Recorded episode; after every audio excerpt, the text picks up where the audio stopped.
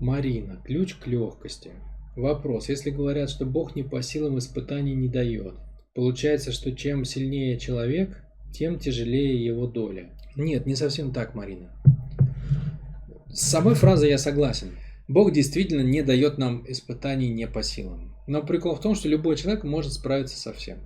Здесь самая страшная ловушка, самая страшная ловушка, в которую попадают люди, это игра в индивидуальность. Не всем можно вот это, не всем можно вот то, всем надо по-разному, тут вот это, тут вот, вот так-то. Вот, вот нельзя в это играть, понимаете? Нельзя в это играть. Индивидуальность может отвечать только на вопрос «как». Она не может отвечать на вопрос «что».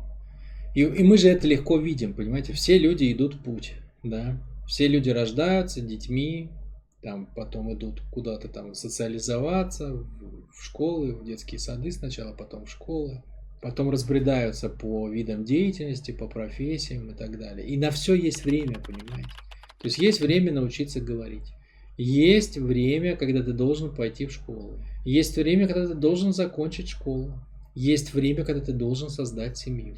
Есть время для первого поцелуя, там, условно говоря. Есть время, когда надо как бы заводить детей, уже пора, все, пора. А чем задано? Телом. Телом, понимаете? Вот никого не волнует вообще твои индивидуальные особенности, чего тебе в жизни досталось, какие у тебя были родители, сколько тебе дали боли. Никого не волнует. Приходит там 13 лет, раз волосики на лобке появляются у мальчиков и девочек. А они спросили как бы, а может у меня такая ситуация, мне больше досталось, у меня более чувствительный организм, и мне надо созревать до 50 лет. Вообще никого не волнует, понимаете? Никого не волнует. Вот надо созреть, условно говоря, психика должна созреть к 13-15 годам. Небольшой лак дается. Кто-то в 13, кто-то в 14, кто-то в 12, может быть, там. Ну, чуть попозже. Может, кто-то там в 15. Ну, вот есть небольшой разброс очень. Но в целом со школы все выходят зрелые. И с точки зрения Бога спрос-то уже начинается. А как же никто не научил, никто не рассказал, как жить, как преодолеть травмы от мамы с папой, там обижали, били ремнем, там вообще никого не волнует. Ты можешь играть в индивидуальность в плане, как ты созреешь к этому моменту. Но в плане, что ты должна созреть, как все, вообще вопросов нет. Никто не будет ждать этого. В каждый год, год от слова годность, каждый год своей жизни ты должен быть годен к новой функции. Каждый год своей жизни, каждый человек от природы должен быть годен к определенной функции. Никого не волнует, как ты это сделаешь. Вот это тебе отдается на индивидуальность. Никого не волнует, как ты это сделаешь. Это твое личное, твой личный путь, с кем ты проработаешь, сколько, потратишь ты час на это в день или 10 часов в день. Это твое святое. Ты, ты индивидуальность, ты личность, пожалуйста, свой путь выбери сама.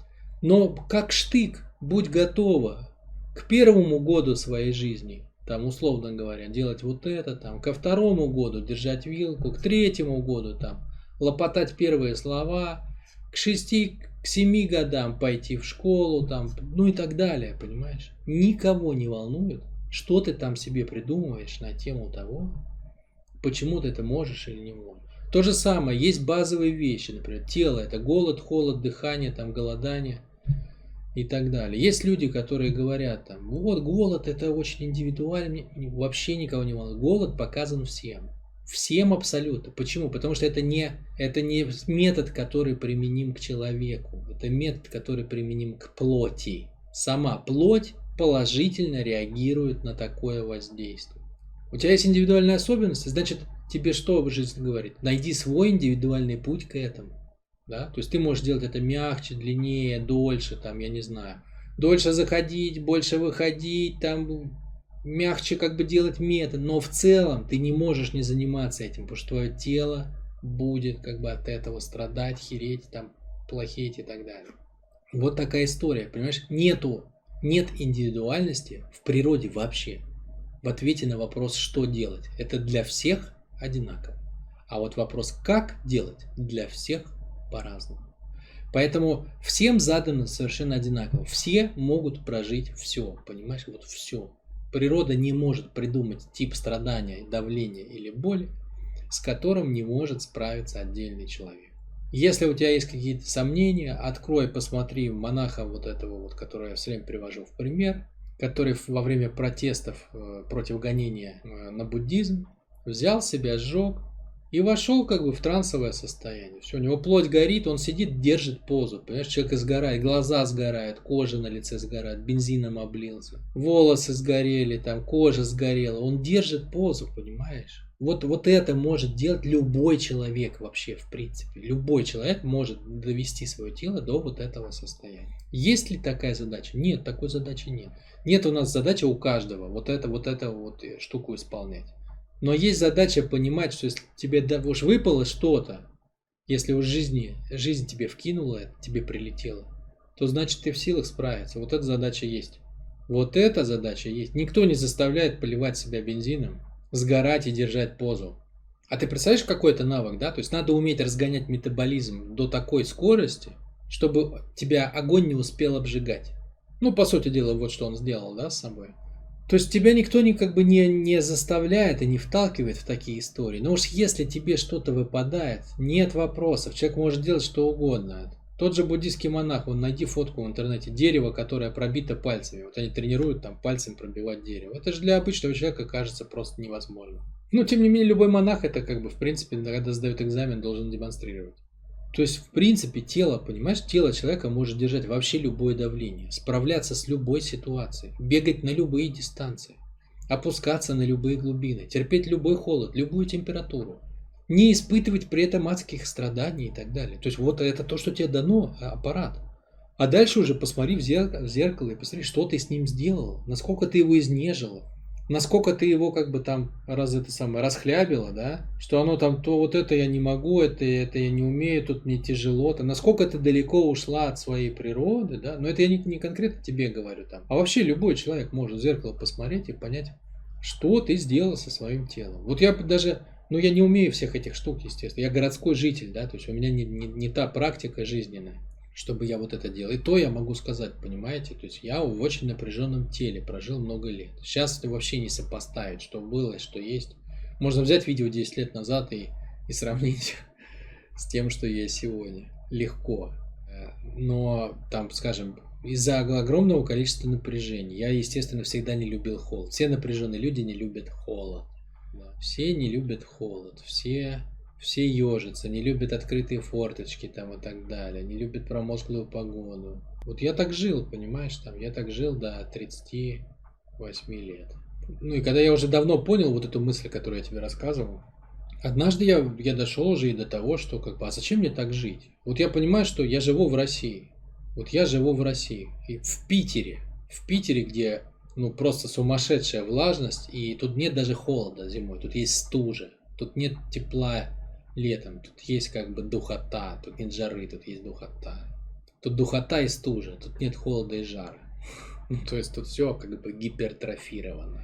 Особенно тяжело для тела. Вот я живу в Питере, тут зимы, там по полгода. Не, ну это не Сибирь, конечно, но тем не менее. Тут полноценная зима, там минус 20 легко может быть. И, и каждая зима для меня испытание. Там вот, сейчас будут э, тяжелые темные вечера, там холод на улице, пришел, ответил на вопросы, там, идешь домой или, ну, мне тут до офиса, от офиса до дома идти там 10 минут, поэтому я чаще пешком хожу. И тем не менее, да, в темноте, на холоде, вот как бы, я думаю, я так сел на это, посмотрел трезво и подумал, ты вот, ты что, вот что ты делаешь, да? Ты сумел превратить половину, как бы, половину погодных условий в течение года для себя в, в испытание, в страдание. Вот где твой ум? Вот реально, вот ты живешь, Вячеслав, в этом городе. Вот где твой ум? Вот что ты сделала? И зачем так жить вообще? Но понятно, что я не только из-за этого поехал к Вимухофу. Я еще понял там очень много вещей. Я, по, я увидел человека, который реально там преодолел многие телесные ограничения. И, и, и я выбрал холод как раз во многом именно по этой причине, что он всегда был моим хозяином. А захотелось мне побыть самому хозяином. Ну и все, понимаешь? Конечно, я прошел через ад не через зад, а через ад, ад, да, там купаясь в этих горных ручьях, где 1 градус температура, и там и в бассейнах, и, наверное, одно из самых страшных переживаний в моей жизни, это подъем на гору в трусах зимой, да, когда Просто ты как жидкий терминатор, реально. Твое мясо начинает застывать, когда тебя обдувает ледяной ветер, хотя как бы вроде как снаружи солнышко там, но, но это реально адски холодно. И уже, в принципе, как бы, ну, еще чуть-чуть я, я чувствовал, что я бы уже сломался психически, в смысле, то есть я бы оделся. То есть я шел уже все ну, на последних, на последних издыханиях. Но, тем не менее, я прошел через это, я победил холод, скажем так, да. С тех пор я уже третий год делаю ледяные ванны. Все, холод как бы... Я не могу сказать, что мне приятно в холоде. Это будет неправда. Но как бы он не мой хозяин. То есть, ну холодно, так холодно, что там, жарко, жарко, холодно, холодно. Нет, нет проблемы в этом, понимаешь, вот как бы... И это могут все. Реально это могут все. В этом огромный смысл.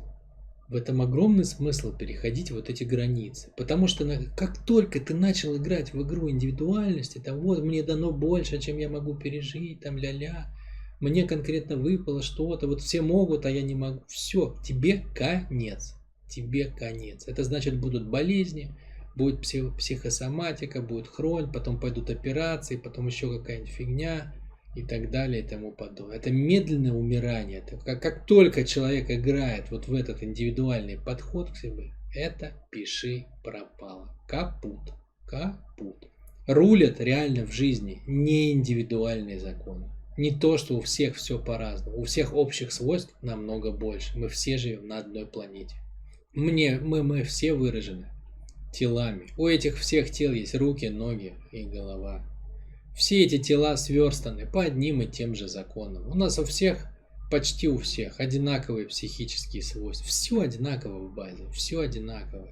Только как бы заблудившийся разум начинает мыслить индивидуальностями. И поэтому из этого рождается вот эта целая игра, что мне могут дать что-то не по силам, там, ля-ля-ля. Всем все по силам. Всем все по силам. Все совсем могут справиться. То, что я про холод рассказал, это совершенно не самая острая история в моей жизни. Просто есть истории, про которые я не, не, как бы, не распространяюсь сильно пока. А так в целом, как бы, может быть, когда-нибудь э, я смогу рассказать более вдохновляющие примеры даже на, на, на примере своей собственной жизни. Но их полным-полно и без меня. То есть есть люди, которые делают намного более крутые вещи, преодолевают намного более крутые барьеры.